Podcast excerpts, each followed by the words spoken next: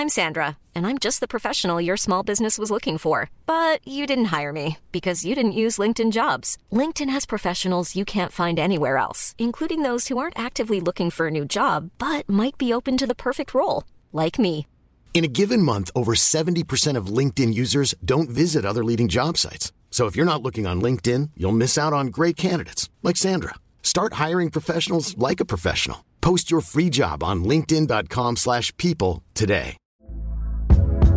Hey there, it's Michelle Norris. I'm host of a podcast called Your Mama's Kitchen. When I travel, I'm usually looking for a way to find a taste of home when I'm not at home. And one of the things I love to do when I am at home is entertain. And Airbnb allows me to do that. When I was in California recently, I rented a house that had a great kitchen. And when we were sitting around the table, we we're all thinking, we're in someone else's house. Someone could be in all of our homes as well.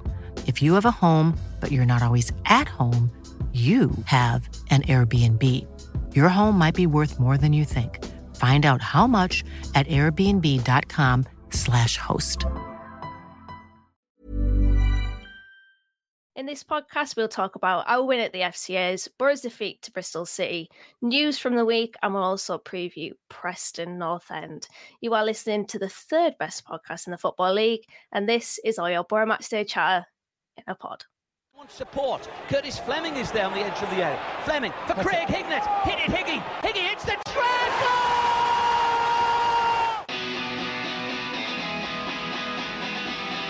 Ravanelli coming alive again. Juninho wants the ball played to him. Ravanelli spots out Emerson!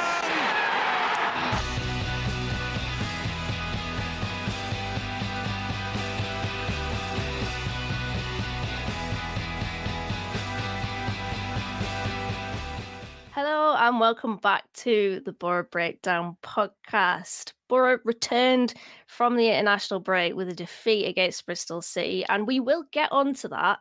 But before we do, we do have a little matter of a football content award to talk about, and we'd like to indulge in the moment for a split second. Um, in case you don't already know, myself, Matt, Johnny and Johnny's girlfriend Alice all ventured over to Anfield, which is arguably the third most iconic football ground in the country behind the Riverside Stadium and Redcar Athletics Green Lane.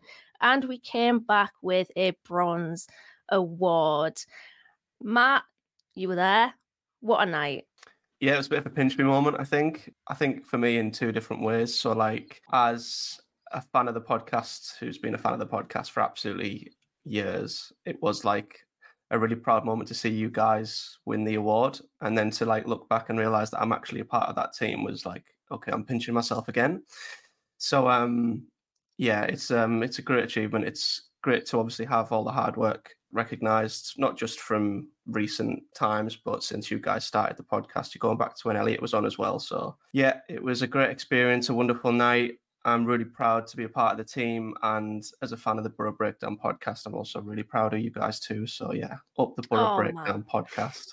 Oh, Matt, love it. yeah, it, it was amazing, wasn't it? And and we've got him on here. I'm gonna I'm gonna say it whilst he's on here, but I am so happy for Johnny, especially because when he mm. sat in his bedroom and he was with his little blue snowball microphone previewing the Boro games, I don't think he would have thought that we'd get an award. So just a massive thank you to everybody that nominated us and that eventually voted for us as well. I, I am going to pass the mic over to Johnny because if you're watching on YouTube, he does have the bronze award there with him. Johnny, any words from Mr. Boro Breakdown himself? Well, yeah, thank you. Really, really good to win the award. You know, there is a nice little bronze award for us. Um, you know, it still hasn't got to my head though, because you can clearly see on YouTube that I'm doing my ironing uh, whilst uh, whilst uh, you know I'm chatting to you guys. But yeah, obviously I didn't see any of the game yesterday, hence, hence why I'm not on. But uh, yeah, thanks you, thank you everyone. Really, I think it was really good one to win the award, and then obviously best in championship too, which is kind of like a, a, a nice thing to add to it as well. So yeah, it's a massive thank you to everyone, but also thank you to you guys. You know, this podcast wouldn't be if it wasn't for all of us. So yeah, so thank you very much, everyone. And I'm just going to probably dip out in a moment because unless someone wants to watch me do my ironing for a con- like next 50 minutes, uh, I, I don't, I, I don't really see much point. You know, people might get a kick out of it, you know, but it's just Please still- do. yeah, Please still do stay. just still being humble with my ironing, you know, uh, still being humble.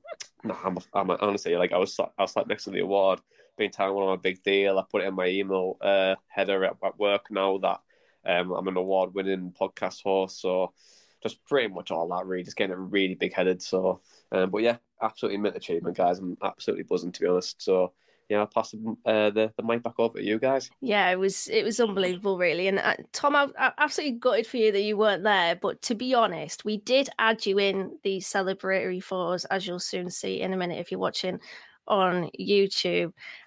there he is. I do, I do just want to ask from your perspective as well. Uh, you were there in spirit. Were you checking the the Twitter to see whether we'd we'd won Literally, that award? every five seconds. Um, it was sat there, like me and my girlfriend were watching Gogglebox, and like I'm just like facing away from the TV, refreshing Twitter, going right, where, why is it not updating anything? I message you guys and just like that's not even started yet. We're having food, and I'm ah, God. But then, yeah, I had the notifications on. I, w- I was kind of ready for us to be first because we were like first drawn last year, and then mm. it was like quite a few other ones first. And I was like, when is this going to be drawn? And then it just kind of came out with the blue. I was like, ah, mint bronze awards. um, like yeah, like it, it, was meant to see, and I just I had a feeling as well. Obviously, I couldn't go because working online marketing week before Black Friday, it would have been horrendous for me at work if I, mm. uh, it, like, I, I, couldn't get the the time. But I just had a feeling that, like, oh, if I don't go, it's gonna be typical that we win it, and, or win. Stay something. away next time. And next year, don't go. So yeah, yeah, that, that that's the thing. Now I'm never never going to win awards do again. just uh, just gonna sit home and read it on Twitter. But yeah, I'm absolutely buzzing that we've uh, been recognised for it and such a great. We'll have to just keep bringing Alice, won't we? Like she's just gonna have to. Yeah come to the, uh, the event all the time and just see who win. People might think it's it's you know it's Tom in a dress, but it's, it's not. Tom in a dress. That'll definitely win us the award. Definitely. Right, absolutely brilliant. Again, just a massive thank you to everybody that voted for us. It's an amazing piece of recognition for us, and hopefully next year we could go one better. I am going to kick Johnny out to get you know his ironing sorted. Uh, we are unfortunately going to have to talk about the football now. Um, I really hoped that the FCA's win wasn't like the high point of the last week or so, but it, it was because Borough went to Bristol City and they lost. Guys, let's talk one key takeout what are your wonky takeouts from the week? Einstein says uh, missed opportunity. Josh Vickers said a centre half in January will be the difference between in and around the top six to mid table slash bottom half. Greg said individual errors cost us, shouldn't have lost it. Another worldly goal against us. We'll obviously get onto that. And then Chris on Facebook says, I think we can echo these uh, sentiments. I hate Bristol City away. Guys, one key takeout. Matt, I'll start with you. What was your one key takeout from Borough returning from the international break with a defeat against Bristol City? Uh, that I never want us to return to Ashton Gate ever again. Um, and you know what? I, I, just going to that ground instantly just gives me this like aura of trepidation. And when we went there, I just thought, you know what? It doesn't matter that we we've come off the back of beating the league leaders. I always expect the worst when we go to Ashton Gate. I expect there to be chaos lots of goals, but it'll probably make numerous defensive errors and will always come out on the wrong side of it. And I think it pretty much ticked every single box um, that you'd expect on the Boro go to Bristol City checklist. So um, it was frustrating, you know, I think, especially given the fact that we turned into second half FC again and got two goals and leveled it up. And at that point, I really did think we were going to go on and win the game. Um, but then to go and lose it again with another sort of, you know, it was from a set piece. It was a poor third goal to concede. Just sort of summed up the the game really. So I think it's it's a sign that we're still working in progress. We've still got problems, especially at the back, especially away from home. Um, and it was just yeah frustrating. Dare I say, typical Boro, really. Yeah, definitely. Tom, I mean, me, my key takeout this week is that I hate international breaks. Um, I, f- I feel like if, if we'd have played Bristol City the week after we um, we beat Leicester, we might have still, you know, been on a bit more of a high and kind of carried that into the next game. But it did feel a little bit disjointed yesterday. It's typical. I feel, I feel like with Borough international breaks either go one of two ways. We have we're either losing before it and then we'll come back with a draw or a win, or then it's the other way around. We're winning before it and then we'll lose. But yeah, it's uh, it wasn't a fun watch. I think that it, it's made even worse by the fact that like Bristol City clearly like skipped past telly broadcast player cam etc and went, went to Google Earth cam because um, not Google Earth cam. It, it, it, was like watching Football Manager in 2D. Like, I just hate the camera in Ashton Gate. But uh, yeah, just disjointed performance yesterday and wasn't particularly enjoyable one. And I, I think we did it to ourselves as well, which which is the the thing. Like to go in 2 0 down at half time, I was like, how have we managed this? Like, I still think we can get something out of the game. But they didn't ex- Bristol City didn't exactly do a lot in that first half. I think mm. no, Maddo and Mark Drury were commenting on it during the first half, saying how quiet it seems. The Bristol City fans were getting on their players' backs at times because they were going backwards, and they never looked likely to do anything. And then it just kind of comes out of nowhere towards the second half, uh, towards the towards half time. I'm thinking we we've done this to ourselves. I don't know how we've managed it. Mm. I will say that I think regardless of whenever this fixture was played, I always thought we were losing at Bristol City. There's just something about them in particular that gives me the heebie-jeebies. I don't like playing them at all. But I think my key takeout from the week, honestly, is that this is just who Boro are at the moment. And I mentioned it on teas. People say that Bristol City are average, this, that, and the other, but I don't feel like we're that much better. I think in terms of our ceiling and our potential, we're probably better than Bristol City. But I reckon, and I hate to maybe put this out there. I reckon this may just be a consolidation season. Of course, you don't want to think that. And obviously, we did beat Leicester last week, but I feel like this is Boro. We can beat teams like Leicester, but then we can go and, and lose against teams like Bristol City. People say we have to be beating teams like Bristol City. And if you want to get up into the top six, yeah, you should be beating them. But I feel like Boro have consistencies within their game and flaws within their game that need massively ironing out. And until we see them being ironed out, this is just us, in my opinion. We're going to have games where, yeah, we can beat the league leaders, but then we have games against mid-table teams where unfortunately we, we fall short and i just feel like that is what are unfortunately which um, is a far cry from my second place prediction pre-season but i'm going to forget that that even happened. I never said that it wasn't me it was my doppelganger.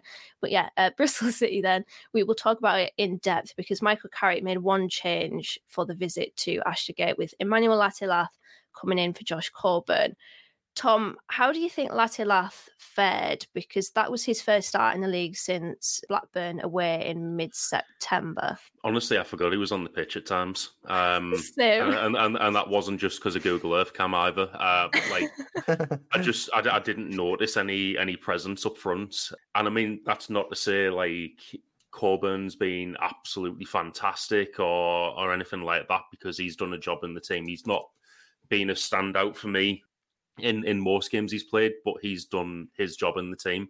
With Latte Lath up front, he's he's obviously bringing something different, but we weren't kind of playing to his strengths and, and you know getting in behind the defense or anything. So when you're doing that, it just means he's going to be a little bit invisible because, I mean, he's not like a hold up striker and you know, he, he, had a couple of like decent runs and, and and managed to to pass the ball off on, on the edge of the box, but never really noticed him getting too many chances to score, and it, it, didn't look like we were using him in the way that it looks like you should use Latte-Lath.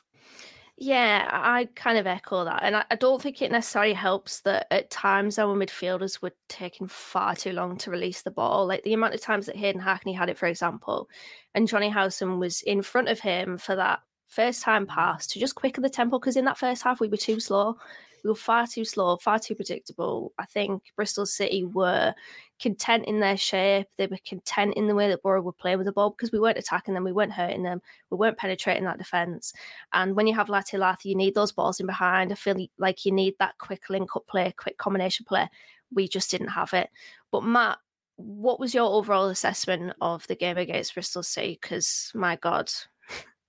yeah, I mean, I agree with Tom about the, the camera can't stand it. I, I almost felt like the ISS was just going to start floating past the front of the screen. I mean, there was sea- I already saw seagulls and everything between us and the pitch. I think I was going to say like a Boeing seven three seven fly past. But, um, yeah, other than Ashton Gate, um, it, I think it it was a game that personified everything that I guess is is good about Boro at the moment, but is also bad about Boro at the moment. You know, we can have a really good spell like in the, the start of the second half, and I, we were helped. Let's not let's not you know beat around the bush. We were helped for both goals, but we can have a good spell um, where we look sharp and we can be on top. And maybe if we had a more prolific striker up front, it might we might it might make the difference in them sort of periods. But it highlighted for me that we are lacking up front still. I think Coburn or Lath can, you know, they can have the, the odd good game here and there, but I feel like we need something extra up front to help with the goals going forward because we simply don't have the ability to outscore teams like we did last season. And we still seem to be now and again, you know, we still seem to have these defensive errors in our game. I think Engel missed a header for the second goal. Obviously, Dael Fry mm. had probably five of the worst minutes of football you'll see from the centre back at the end yeah. of the first half. So, yeah, there was there was good parts of Boro, the bad parts of Boro, but overall, I don't think we deserve to win the game. I think the draw would have been an unbelievable result for us. And I just hope we can iron out these inconsistencies because you make a good point. If we are going away from home to Plymouth, conceding three, going away to Bristol City, conceding three, you know, how many times are you going to equally score three to get something from the game? Probably not very often. So you might be right. It could be a sign that we're just not quite ready to take the step up as yet. And it is just another one of them annoying away performances. Yeah, I will add to my, my wonky take up point. I don't think we're a mid table team. I think we are probably more a, one of those teams that try to get into the top six but just fall short. That's I feel like our level at the moment. We obviously have different players. There's a lot of change, a lot of newness that needs to be probably adapted to this to this club. So yeah, that's kind of what I took from it. But Tom, anything to add to Matt's thoughts on the game? What was your perspective on it? So, like I said earlier, I felt like we did it to ourselves. Um, I thought, in terms of possession and and you know attacking their area, we were on top for most of the first half, and the the atmosphere there was flat. The fans were starting to turn on them whenever they went backwards. I, I feel like it was a missed opportunity, but we're just not a first half team. Apparently, you sent over a couple of stats in in the group chat yesterday, which showed first half and, like a, a, table view, we're 24th, and then second half we're second. Like, I don't know what it is about, like, just not being a first half team and not mm. starting the game until the 45th minute. But that that's an incredible stat. It, it's it's a weird one. I think because if we can kind of sort that out and come out firing rather than coming out second half firing, we might be able to to help ourselves in terms of the results. And it might be a little bit more similar to last year where yeah, defensively we might not be great, but if we've already scored those goals in the first half, then it's going to be a lot harder for the other team to get back into it. I think, especially if we maintain being the second best second half team. But yeah, like I, I just felt there was too many people having an off day yesterday, and it, it it's cost us in those attacking areas and like I say, in, in terms of the the defensive stuff, end of the second half, we did it to ourselves, and even the third goal was shocking to concede. Yeah, it was another self-inflicted defeat, wasn't it, Matt? Another worldie conceded to put Bristol City one 0 up. Is it still a case of misfortune, uh, Boro being on the end of these, or is it a more significant issue, maybe owing to Boro's setup potentially? I think there's there is a degree of I think Boro being a little unlucky because how many uh, how often are these you know shots from outside the area going to go right into the top corner? So, you know you'd expect a couple of them to go straight in the keeper's arms, a couple of them to go flying out for a throw in. It does seem like every shot on target from outside the box goes in at the moment, but I think yeah you know there's only so long before you've got to start looking or we've got to start looking at ourselves and think that maybe we are contributing to this problem a little bit. I mean, there are some absolute worldies in there um, that you can't really do anything about. But you look back at the goal that John Swift scored against us um, for West Brom, the one against Plymouth um, from range, and obviously the one yesterday as well. I feel like there is a degree that we are allowing players to run at our defence. They've got space to pick out the shot. They're not challenged. There aren't blocks flying in. And I think even if we arguably are a little bit unlucky, I think, just because of how many we've conceded this season. Maybe we we need to just say, or the coaching staff need to say, you know, if they are going to take a shot, just try and get as close as possible. Because whether it's luck, whether it's misfortune, or whatever it is, we need to just start stop getting letting teams have shots on goal. Because whether it is Boro or not, a lot of them are going in at the moment. So I think we can certainly do more to prevent them. But I think at the same time, you have just got to look at it and think that we have been a little bit unfortunate. So I'd, I'd, I'd say it's a it's a bit of both, but it's unbelievable, isn't it? I mean, you look at the XG and some of the shots that are going in. I mean, you, you just sort of shrug your shoulders now when you see it happen, don't you? It's just like, well, of course, you know, that goes right, like right in the top bin. And I just sympathise so much with Seny Dieng because he's absolutely helpless in a lot of them scenarios, and and the goals conceded, or I guess the goals prevented from from his point of view. I don't think, uh, you know, really sure anything in terms of how how good of a goalkeeper is. I really do sympathise with with Seny Dieng, so I'd say it's a bit of both. Yeah, I definitely agree with that. I think in terms of Boro's setup, I actually do see us operate with a a back five at times. You'll see Isaiah Jones in more of a right wing back position. I just wonder whether he could be shifted in more central to help out Hackney and Howson. Because I think what Boro are doing, and I, and I do get this, is they're trying to block out the wings so that the play is in front of them outside the box. Because realistically, when you think of percentages and dare I say XG, chances from outside the box typically have a very, very low chance of going in. So I think Boro, maybe knowingly or unknowingly, are trying to shift these patterns of play to that central part of the pitch outside the box to maybe limit the the direct threat. Now, unfortunately, we have been on the end of some worldies. I mean, that Andre Dozzell goal against us for QPR is probably one of the best goals that I've seen. Unfortunately, it came against us, but I do feel like there's a degree of passiveness and there was when we had bad form at the, at the beginning of the season. We did change it up a little bit when we went on that run. I feel like we added a bit of aggression into midfield where instead of disengaging, we would engage. And a big theme of yesterday's game was Dael Fry in particular sitting off, backing off, backing off, backing off. And I feel like when you do that, you are literally giving the opposition player an open invitation to shoot.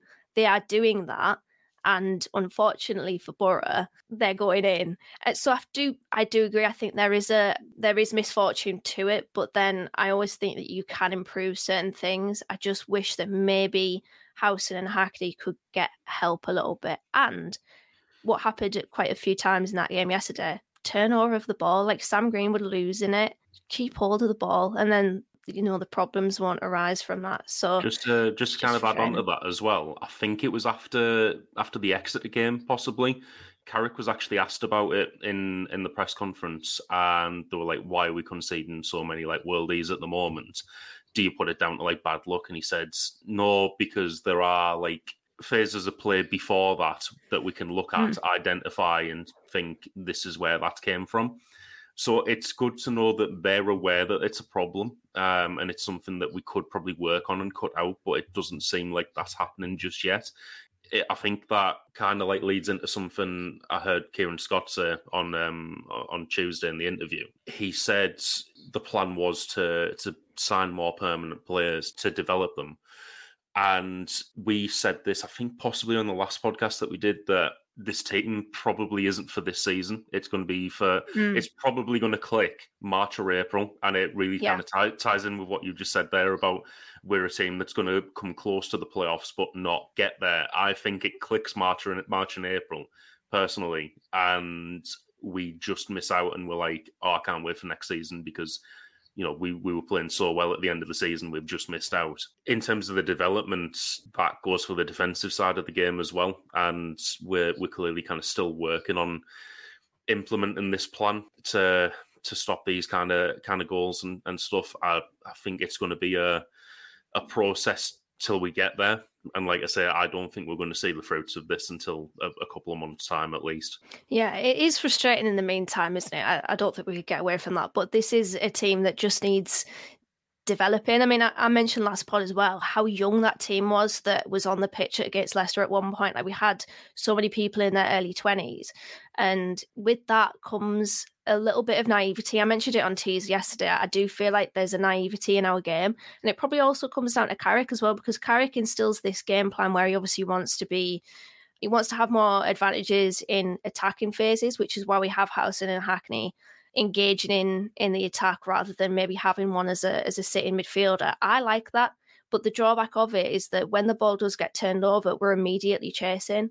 And that's why we sometimes have these situations where there's that tiny gap in midfield where it is just prompting opposition players to run into that space and to shoot. So it's frustrating, but a, a couple of like a sprinkle of people said on Twitter that this is basically just where we're at, and maybe we're just going to have to deal with it. We have great expectations of Boro based on last season, but maybe we need to to refine that. I've certainly refined mine. I'm not going to tell other people to refine theirs, but I'm, I've refined mine.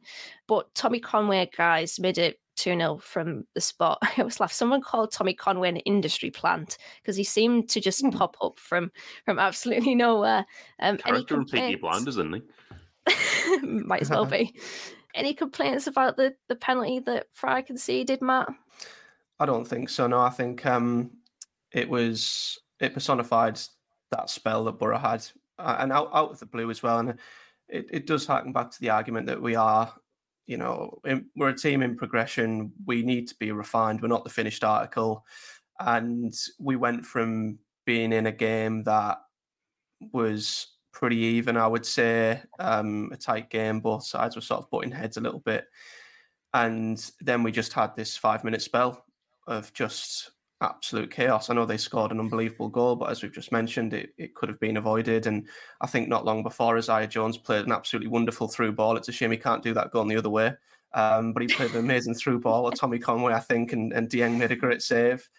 And um, and then yeah, Fry, I think arguably shouldn't have even been on the pitch when he conceded the penalty. I think he was very lucky not long before to have uh, not been red carded for what looked pretty last man when he took down Conway, and that was down to him misjudging I think he was. I think he tried to latch onto a ball over the top and he misjudged it. And then he followed it up with with that that challenge, which looked a little bit clumsy. Um, he sort of left a, a dangling lighthouse like leg out, and um, yeah, I think in today's game, I think yeah, you, you've got to say it was a penalty. And if it was if it was going the other way, we'd certainly be asking and shouting for a penalty. So yeah, he was lucky to have been on the pitch by that point anyway, but it just personified that period of the game um, where we went from being in relative control to just absolute chaos, you know, and shooting ourselves in the foot and and finding ourselves two 0 down. So yeah, I've got no arguments really against against that decision.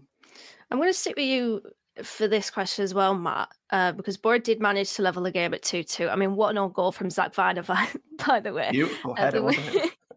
what was going on there was uh, to be honest it kind of felt like a hold my beer moment of like before on the other side of halftime before halftime Boro had this calamitous period. And then on the other side of halftime Bristol City had that calamitous period.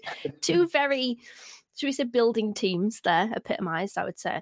But to be honest when we did make it 2-2 and Matt Crooks scored against Bristol City again for what was it the fourth time? I'm thinking back to last podcast trivia question. It felt at that point, like a lot of people, a lot of Boro fans were thinking we were in the ascendancy, that we were then going to score again. Why do you think we didn't go on to take the lead after that? I think we didn't make the most of the the brief period of momentum we had. I think looking at FotMob, I think that we we were pretty much on top. We had the momentum up until the hour mark. And I think there was a period in the game where we had to take advantage. They inevitably were going to come back into the game. And I think by that point it was it reverted back to the first half a little bit. It was a little bit up in the air. It could have gone either way.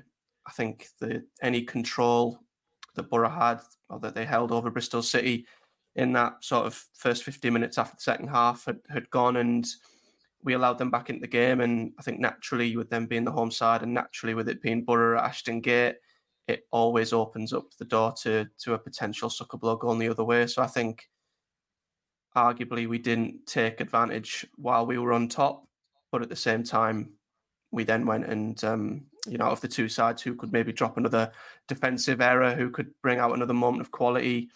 Unfortunately, it was us who, who made the error, and um, after that, we never, we just never seemed like we were going to get back into the game. After that, you know, we had a couple of corners, which, as per, were absolutely atrocious. Um, yeah. I think Silvera's shot. I mean, unlucky hits the post. But after they scored, there was never really a part of me that that thought we were going to get back into the game. I just didn't really see that we had the the level of control that we did at the start of the second half. So yeah, it was a shame. But like I said, I think we deserved a point at the very most. I wouldn't say we deserved to win the game. I think that would have been a, a real smash and grab, to be honest. Mm, I'd agree with that. I think probably one of the biggest disappointments of that game, aside from the defending for me, was our reaction to the attempted recovery. Because I did think that we were going to go on and make it 3 2. It felt like we were the team to probably uh, score next, and then that never happened. What did happen, though, is we went 3 2 down courtesy of a corner. Tom, is there anything Boro, well, there is things that Boro could have done better there. What do you think could have been done better to avoid that from happening? Ooh, I mean, all of this, but um, for, for me, Moving on. and for, for, for me, off that corner, there was just far too much ball watching, and I think the the main culprit from that, and it's, it's obviously led to the goal, was Sam Greenwood. Um, Mm. he he was at the back post. Who do we say it was who, who scored the the third again? Mark Sykes. Mark Sykes. He goes around the back of him while the, the ball's coming over. I mean, potentially, you know, Greenwood's thinking Dieng's maybe done enough to tip it, tip it around the post or something, but he does just stand there. He doesn't know where Sykes is behind him, and he does make that kind of arc and run uh, Mm. around Greenwood and gets on the end of it unchallenged. You know, arguably, we, we could have done a little bit better to win the ball off the initial corner. I know Dieng looked like he was going to come out for it, then went back, got stuck in no man's hand a little bit, made a good save to to kind of recover it. But we've seen it a few times off a few different players uh, this season. The ball watching at the back post and just kind of like losing their man off off set pieces or, or or even an open play at times, and that again leads into the development argument. We need to get to a point where that's not happening. But it- it's all about uh, those lapses in concentration, and unfortunately for Greenwood, he was the the one who had the lapse in concentration this week. Selling a little or a lot? Shopify helps you do your thing however you cha-ching. Shopify is the global commerce platform that helps you sell at every stage of your business. From the launch your online shop stage to the first real life store stage, all the way to the did we just hit a million orders stage. Shopify is there to help you grow. Shopify helps you turn browsers into buyers with the internet's best converting checkout. 36% better on average compared to other leading commerce platforms because businesses that grow grow with Shopify. Get a $1 per month trial period at shopify.com/work. shopify.com/work. I'm Sandra, and I'm just the professional your small business was looking for. But you didn't hire me because you didn't use LinkedIn jobs. LinkedIn has professionals you can't find anywhere else, including those who aren't actively looking for a new job but might be open to the perfect role, like me. In a given month, over 70% of LinkedIn users don't visit other leading job sites. So if you're not looking on LinkedIn, you'll miss out on great candidates like Sandra. Start hiring professionals like a professional. Post your free job on linkedin.com/people today. Hey there, it's Michele Norris. I'm host of a podcast called Your Mama's Kitchen. When I travel, I'm usually looking for a way to find a taste of home when I'm not at home. And one of the things I love to do when I am at home is entertain. And Airbnb allows me to do that. When I was in California recently, I rented a house that had a great kitchen. And when we were sitting around the table, we're all thinking, we're in someone else's house. Someone could be in all of our homes as well. If you have a home, but you're not always at home, you have an Airbnb. Your home might be worth more than you think. Find out how much at airbnb.com/slash host. Hmm. Let's part with that game then. We have obviously just come off the back of an international break, and there was news. I'm going to pass the mic over to Tom. Tom, do you want to catch us up with the latest news from the international break? Yeah, well, it was an eventful uh, international break, unfortunately for us, because Darragh Lenihan is out for the season. Uh, no more an- bets for you, Tom. Yeah, well, apparently I've been blowing all my money on bets and not being able to get to the FCAs according to Flying at the Moon. But uh, no, that couldn't be further from the truth, considering uh, you know he did actually score. So I um, stopped betting on him. But um, yeah, I mean it, it, it's a blow to to lose Lenihan. He does offer, offer a lot in the defence in terms of leadership uh, and and you know, of, of qualities that he has. Personally, I think he's our best centre back. I don't know you know other people's opinion on that. I think there's there's always been a, a case that the Dael Fry is our best centre back. Although I'm I'm sure with how reactionary some people can get about football, he's probably our worst and needs to be shipped out now. Um, but yeah, it, it, it is a blow to to lose him uh, for the season with an ankle injury.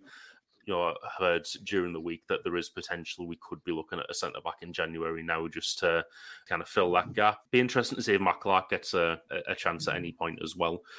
Boro could also be looking to recall one of their on loan goalkeepers with Dieng and possibly Glover unavailable in January due to AFCON and the Gold Cup who that's going to be, no one knows just yet. Um, mm. I'm sure we can kind of speculate on who we'd like to see come back. But Carrick said in the press conference this week, we've got to take development into account as well and what's best for these goalkeepers' development. So, reading in between the lines, you think likes of, say, Solborough, who's doing really well out on loan, probably isn't going to be the one to come back for a month and then kind of sit in the reserves for the rest of the season. Close one for me. Fly Me to the Moon celebrating 35 years. Um, as listeners will possibly know, I sell it on on match days. Uh, so this is a, a great achievement for Rob. Yeah, well done, 30, Rob. 30, 35 years is absolutely fantastic to to keep that going. We've also had a, a, big interview, as I mentioned earlier, with Kieran Scott on BBC BBCT's this week. Um, some key points from that. We're ready to sanction the, the plan for the January transfer window. Boro do have an option to buy in Sam Greenwood's loan, but issues would arise if Leeds get promoted. Again, reading between the lines of what Kieran Scott was saying there, it sounds like his wages would increase and we'd possibly have to take him on the same wages or have to get him to take a pay cut by the sounds of it. So it's uh, it'll be an interesting one to see how that plays out. But it's not as easy as just pressing a button to pay 1.5 million in January and get him permanently. Boro want to protect Josh Coburn and see him develop, but we are looking for the right striker in January. And we, as I mentioned earlier, might have to look for another centre half in January given Lenihan's injury. Thank you for that, Tom. Um, I just want to pick up on a point on that from the Kieran Scott interview on Sam Greenwood. Would you guys like to see him on a permanent deal, provided various things fall into place for Boro? Matt, you want to give us your musings on that? Yeah, I'd, I'd definitely. Um, I'd like to see Sam Greenwood signed on. I think in today's market, 1.5 million. It's nothing, really, is it? I've really liked his his sort of start to his Boro career. It's a weird one, Sam Greenwood, because he he never seems to put together a perfect 90 minutes. That does any footballer, but I think he, he you know, there's often periods in the game where maybe, like you said, it's in fact he's a, a, young player, maybe a bit of naivety with the goal we conceded, obviously yesterday. Um, he, you know, he's, he is susceptible, I feel like, to maybe give the ball away at times. His decision making sometimes isn't isn't the best. He'll hold on to the ball for too long, and he'll take a shot when he shouldn't. But he always pops up with goal contributions every single time and you just can't ask for any more than that. You know, the moment of magic against Leicester is one that instantly, I think, makes him a bit of a, a hero this season.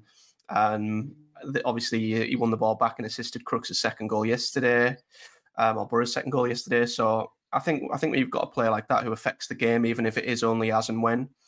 You know, that you've, you've definitely got to to look at that, and he's only going to get better, and he's only going to improve as well. So I think the the prospect of the player he might become under Michael Carrick is also quite exciting. So, yeah, I'd, I'd, definitely action that if it fits within our wage structure.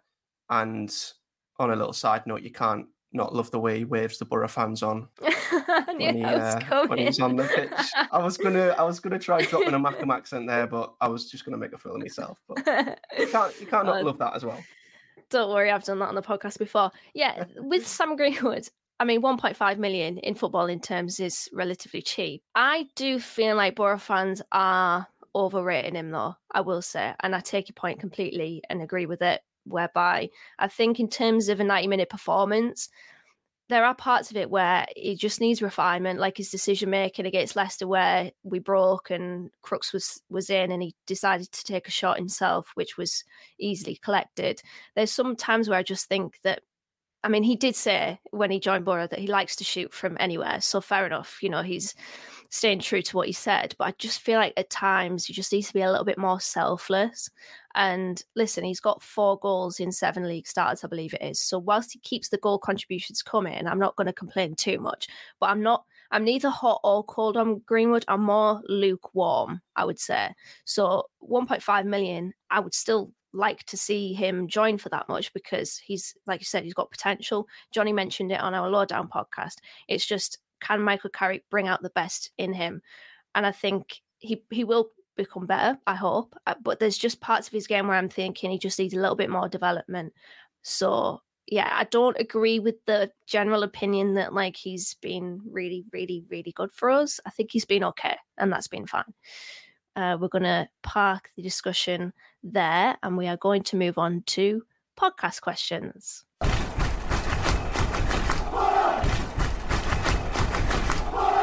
Don't we love a question? I'm sure you all know where to hit us up if you want to drop a question. We're on Twitter, we're on Instagram, we're on Facebook, and we're also on email as well, breakdown at hotmail.com. Uh, we've got a question from Matty Carson this week. He says, Is it time for Jones to be dropped? His goal contributions have fallen off a cliff, and we're struggling going forward because of that. He looked better when he went to right back, though which is an interesting one because I actually agree with the last point about him looking better when we went to right back. Uh, Tom, what do you think about that? Is it time for Jones to be dropped? Potentially, and you, you could probably look to bring someone like Silvera in to, to try and make an impact in that right wing role. It would be interesting to see how he actually does there, though, considering he's been deployed mainly on the left uh, and he likes to cut inside on his right and get a shot off. Um, it'll be a different kind of skill set required for him, but pretty sure he's he's got the ability to do it. It just means kind of integrating yet another new signing into the team and trying to get him to to play that role. I agree that he did look better when he went to right back, but I do think that was part of a tactical plan from uh, from Carrick to kind of overload that right hand side. You had Rogers, Silvera, and Jones all in. Um, all, all with good link up play during that time. Uh, Jones was offering something on at right back that Van den Berg wasn't, which I didn't think Van den Berg deserved to be subbed off, but I can kind of see what what Carrick was doing there. I, I, I, felt like there was method to it, and it did nearly pay off for us uh, a few times. So. But like like I say, that looked like a, a, tactical change. I don't mind Jones kind of spending a couple of games out of the side, maybe coming on as a sub uh, towards the end of end of the game. We've got options on, uh, so if if we can put Silvera in there or something, maybe just kind of take the heat off Jones for for a couple of games, and then hopefully he'll come back firing and uh, you know have a, have another positive spell. He just massively frustrates me, Jones. He really does. Like there was a moment yesterday where he put in a good ball, and it was either Mado or Mark Drury on commentary made a note of it, and I made a note on that that you never hear that often. You never hear, oh, that's a good ball from Jones because they're not. Like, simply put, they're not good balls in the box. And there was a moment in the game in the second half where he got in behind um, because the ball was played down the flank into space. That is for me where you need Jones to be. You need to play him in, in behind, into that space because, and we saw it, to be fair, we saw it in his breakthrough season um, where he had that like soccer AM skill school, as I called it, element to his game, where he could basically have a, a, a, defender, a fullback stood in front of him and he could take it past him. I haven't seen that over the past season and a half. So I don't know. It, it's an interesting one, one with him stylistically but we just don't have enough depth there. Forss is out injured. Yes, you can play, play Silvera there, but Silvera is the type of striker to cut in and shoot. There's been a few shouts for Latte Lath to play there, not so sure. So maybe looking into January, maybe if we do want to kick on, we look for another right midfielder or right winger. Um, but it is an interesting one. Uh, next question from Lou. He says, Why are we so poor defensively away from home? Matt, do you want to tackle that one? I mean, there could be a number of reasons. I think ultimately, the way we set up, the way we play, I think it just leaves us more susceptible away from home when sides are maybe looking to attack a little bit more, maybe looking to to penetrate us a little bit more. So I think ultimately, I think our style of play suits us when we're the home team, and I think it, it maybe doesn't suit us when we're the away side. But equally, I think in a lot of cases, we simply don't help ourselves. I think even if the setup was right, and I looked at our, you know, with the fact that we we pocketed Leicester, you know, two weeks before the internet, mm-hmm. just before the international break, you know, that for me, I thought was a a good starting point or a springboard for how we can maybe look to to defend, you know, going forward. Obviously, every team's different, but I thought we were really really solid that day, and we did have a run didn't we? I think um, throughout October was it into November where we were really really good. We might have had like four or five games where we didn't concede, or three or four where we kept you know back to back to back clean sheets. So it's it's there. I feel. I think it, it is mostly down to just a bit of defensive naivety and, and individual errors, which you know has been the case under Michael Carrick since he come in, and I would like to see it rectified. But ultimately, at the same time, I think the way we play, we look to to attack and play on the front foot, and we just don't really have the uh, we don't have the the prolific strikers up front, the goal scoring ability to outscore teams like we did last season. So I think we had exactly the same issues last season. They were maybe masked because we were outscoring the opposition, not so much this year, and it's a little bit more exposed. So on that, it's probably down to the way we play, but we certainly do not help ourselves with the the sheer number of individual errors that that we make in games away from home. So there's a multitude of factors really that I think will only be ironed out over time. Yeah, our setup isn't wrong. Like it it's flawed, isn't it? I think we can all we can all say that because of our defensive vulnerabilities, um, or at least our defensive vulnerabilities in moments. And Carrick highlighted that yesterday. We can be on the whole pretty good defensively in games. It's just those split second moments that ultimately prove to be what people react to. So yeah, we're not that far off and in a, a, division being so open i mean well what four points off the playoffs you just you, you, never really know where you could go with what you've got but yeah it it is frustrating but it's not entirely wrong like it's not to react to this and rip it all up would be that would be wrong little tweaks here and there like i said maybe when we are up against it in our possession or not up against it but when we're out of possession we can maybe have jones fill in as maybe more of a right sided midfielder rather than a right wing back to close the gap centrally.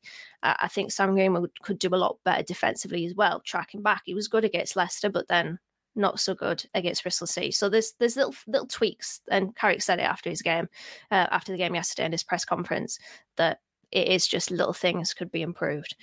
But shall we dish out some praise? Let's go to the praising place.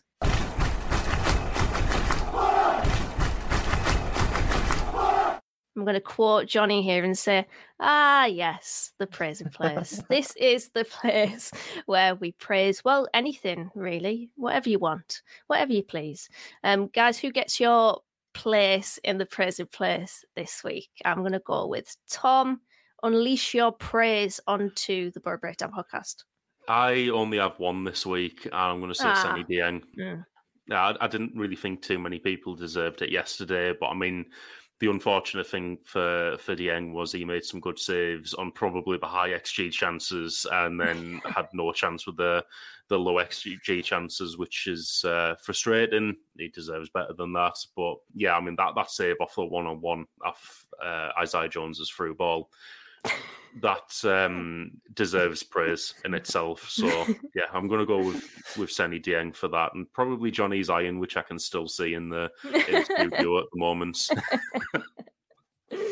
I'm going to put Johnny's ironing because it seems like he is doing a good job with that shirt. Um, Matt, who's in your present place this week?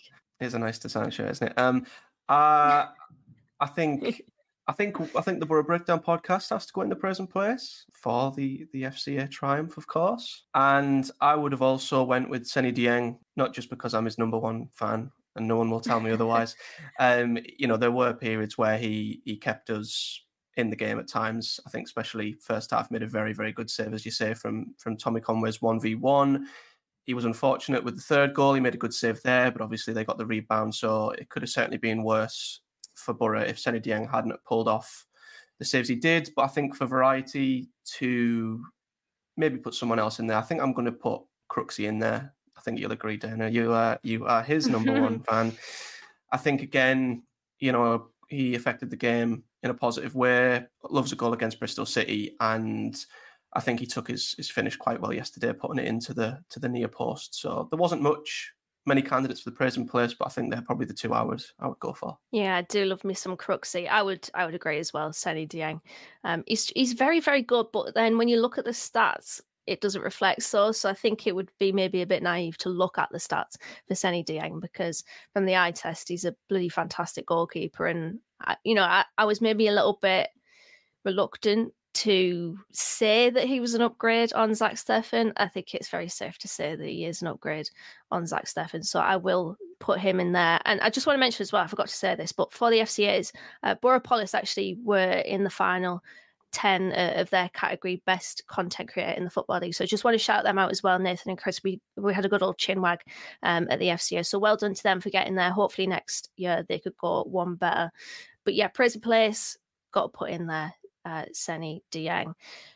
Should we have some uh, some good old fashioned trivia? Test your knowledge because we do play Preston North End on uh, Tuesday night. So, what better way to preview the game than to have a little bit of trivia? So, guys, get your little notepads out, and everybody at home, if you're watching, if you're listening in your car, get ready because we do have a question. It might be an easy question, it might be a hard question. You never ever know. So, are we ready? Are we steady? Born ready. All good to go. So, guys, who was the last player transferred between Boro and Preston?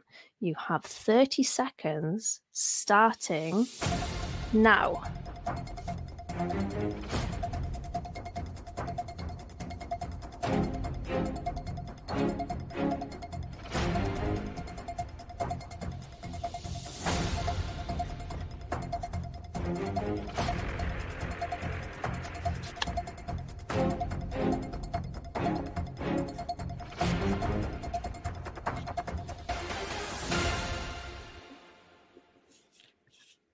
And your time is up. How are we feeling? Are we confident about this one? No.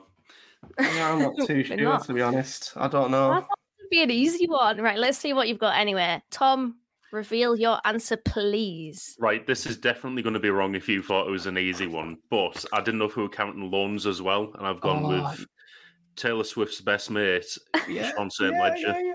the original Travis Kelce. Matt, who have you gone for? You know what? I put two on there, and I went with I went with Tom's. I wasn't sure if it was a transfer or a loan, so I've gone with one of each. So transfer, I've gone with David Nugent just because I remember him in a Preston shirt, but that might have been after Boro. I think it might have been. So that's probably wrong. Um, and I did go Sean. There we go, Sean St. Ledger, because um, obviously he goes down as one of Boro's greatest ever centre backs. So you know, even if it's wrong, he deserves a shout out. I actually wrong. can't believe you haven't got this one. You are both wrong. The answer is Darnell Fisher. Ah, yeah, Oh. of course. Yeah, Right, Darnell yeah. Fisher recently retired because of that knee injury that he picked up at Middlesbrough, but not technically at Middlesbrough because he was at home. I think somebody fell on his knee. Imagine that ending your, your footballing career. But yeah, Darnell Fisher was the last player to be transferred between Boro and Preston. He joined Boro, in, I can't even remember when it was, but for about 300k, I think it was. And yeah, didn't make many appearances for us, but he does have that game against Norwich where he followed Todd Cantwell around like a child. So at least he's got that. But yeah, the answer was in fact Darnell Fisher. If you got that, um, listening at home, very well done. If you said Sean St. Ledger like these two, you're wrong. Sharpen up on your knowledge. Anyway, we do play Preston North End, and because I just knew that we weren't going to get a Preston fan on this podcast, I did my own research on them. So don't worry, Dana's got you covered. Preston this season under Ryan Lowe, they either play a 3-5-2 or a 3-4-2-1. Uh, they're actually fifth bottom for XG this season per Opta analyst. Um, so Preston are overperforming their XG, whereas Boro are underperforming it massively. Um, they've managed under one XG in seven of their last 10 games, but we'll caveat that with a 2.2 XG, a 1.13 XG, and a 1.76 XG within those 10 games. Uh, the general consensus, though, from Preston fans is that they're not particularly creative. I did have a gander on their fan forums. They said, Another huge issue I've got is we create nothing. This is far from the brand we were promised when Lowe came in. Another one said that all of our threat in that first half against Cardiff, um, the last game, which they were winning 1 0 until the 94th minute. I think they Cardiff equalised, then they scored a 97th minute winner. Um, but yeah, all of our threat in that first half came from the right flank and nothing from the left. So a few people are saying that their setup is a bit lopsided. Uh, Robbie Brady was coming under some massive criticism. He got sent off against Cardiff. They were saying that he should be shipped out, which is interesting because he was one of their star performers last season. I actually had him in my championship fantasy team. He probably is still in there this season. So I need to get rid of him, but I haven't looked at it for ages. But they average two passes per sequence. So in terms of style, they're not typically a patient build up team like ourselves. Uh, they've managed just 12 attacks this season from open play that involve 10 plus passes. Compare that to Boro's 40. Uh, they are a decent precedent side, though, accruing 117 high turnovers, and they only allow the opposition, on average, 12 passes before the action. So I feel like they'll want to win the ball quite high up um, and then try to capitalize within the immediate aftermath uh, of winning possession. So that's one thing to look out for from a stylistic point of view. Guys, Preston North End, then, I want to hear your memories. What's the first thing that comes to your heads? Your minds uh, when you think of Boro against Preston. Matt, hit me with it. I think it's got to be, was it 5 0 last season? Was it 5? Or four, four nil, five nil, four. Um, that was one of them games where you, you, just look back and you see Archer and Akpom and you think, wow, you know, we had some mm. finishes in that team. So I think um, that's a memory I always think of. I don't really have many positive ones. I'm going to lie about, uh, not going to lie about away from home. Obviously, we got absolutely spanked by them on the final day, didn't we? Was it under mm. Wilder? Yeah. So yeah, my um my memories of Preston aren't exactly that positive. So I'm just gonna reminisce on that wonderful display of finishing that I think might have put us like 3 0 up or 4 0 up by half time last season, which was absolutely wonderful. So I'll go with that. Tom? Ooh, I've got a few. Um, the nil all draw at the start of the promotion season. Yeah. Uh, was expecting so much from that game and it just didn't. Still Fry's debut. That was. Mm. Yeah, it was. I also have, I think Dan Rose sat with you at the Riverside for a, a, midweek game against Preston, where I think Sol Bamba had an absolute mare, and then we, we ended up, I think we lost. Um, oh yes, yeah, one, yeah. one of Wilder's first ones. Um, yeah, no, I remember that because Emil Riis scored, didn't he? And yeah. we were pissing about with it in the box for some reason, and Emil Riis nabbed it off us and scored. Yeah, I remember that. Yeah, good grief. And then my last one is going to Preston away last season and seeing Emil Riis nearly take the net off right in front of me after oh. uh, after Akpom had already scored. Um, you know, we've been linked with him before. Boro, if you fancy spending some money in January to bring in the striker, him. Mm. He's crocked, but yeah, I mean, we, we have, yeah. I mean, even if he's crocked, that might take a few million off his value. Yeah, that's true. Yeah, get him, strike him whilst the iron's not hot. But yeah, I think the first the first thing that comes into my head, I'm pretty sure it was Preston. Johnny is still in the stream, so I might be able to confirm. Was I'm pretty sure that was the game where we went onto the pitch before the game. For I can't even remember why we were on the pitch, but we gave the the referees thumbs in up. We gave the we got the ball matched the ball, whatever. We're on the pitch, and then we walked off, and for some reason, something came over my dad, right? And he turned around to Paddy McNair at this point, and he goes, give it to him, Paddy. and, then, and then I'm like, I'm doing it, and my, my darling Marcus Tavernier is next to Paddy, and um, we're all turned into hooligans. I think it was me, and me, my dad, and Elliot, and Johnny was there looking at us like, what the hell are these absolute freaks on the pitch? Get them off. I think that's probably, probably one of the one of the standout memories from Preston. I can't even remember that game. I can't remember anything about it but that. But yeah, that's probably, that's probably the the memory from uh, Boro Preston at home. But any predictions, guys? What you're going for? Tom's better the week. What what's what's hip and happening? Matt, do you want to predict the future? Yeah, well, um, I was going to wait on Tom's because obviously, as we know, that's 100% success rate. Should we do? Should we do? Should we do Tom guaranteed then? millions? Yeah. I mean, Tom gives you better the week then. As I always say, don't bet on what I bet on because it doesn't work. Uh, it took like a year and a half for Lenihan to score or something like that. So um, I'm still, well, you know what? I can't even back Engel anymore if he's injured. So mm. Bangura then. Yeah, probably Bangura to get his first Boro goal. In fact, no, I'm going to switch back to my other one, Van den Berg, because I always think he's going to score off a corner. He's always towering over everyone. So, and it'd be typical if he could score against his brothers old team, on all loan mm. team. So yeah, Van den Berg to score uh, anytime and then just build the bet up with corners or something. I don't know. But um Yeah, in in terms of like uh, an actual prediction, though, it's actually more scary to me that you've listed all the games they have very low XG in now because they're going to score Yeah. about free world these bastards. Oh, Um, absolutely, yeah. It's actually scarier than a team with high XG at the moment. So um, yeah, it is.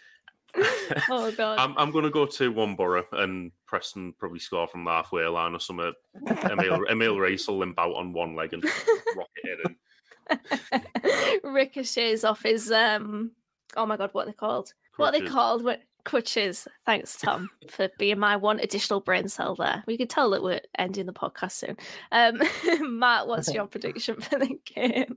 Well, I was I was going to actually predict a, a comprehensive, comfortable Boro win, mostly because we've got Leeds next after that, and that that Mm, game terrifies me. But then listening to the XG point that Tom makes, it's absolutely hundred percent typical Boro that we get battered three 0 by Preston with an XG of 0.02.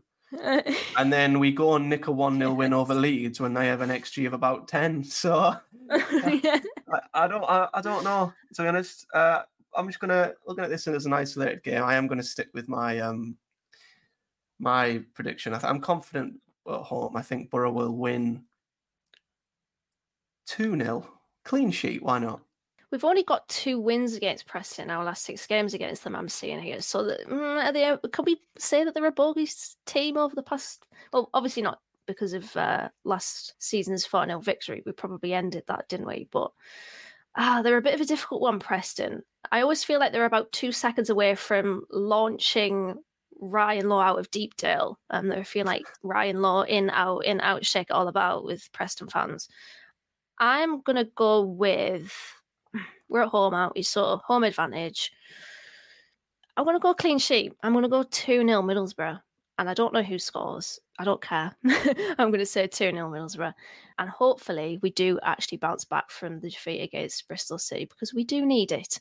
But anyway, that's it, guys. Thank you very much for joining me, and thank you to listeners for joining us as well. If you are watching us on YouTube, we are 60 subscribers away from hitting 2,000. So make sure to hit that subscribers button and the notification bell so that you get informed when we do post uh, a new video and reviewers on all the lovely reviewing websites that there are out there if you're listening on the podcast apps as well.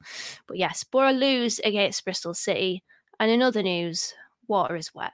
That was the Boro Breakdown podcast, and you've just listened to all of your Boro Matchday chatter in a pod. Up the Boro Breakdown.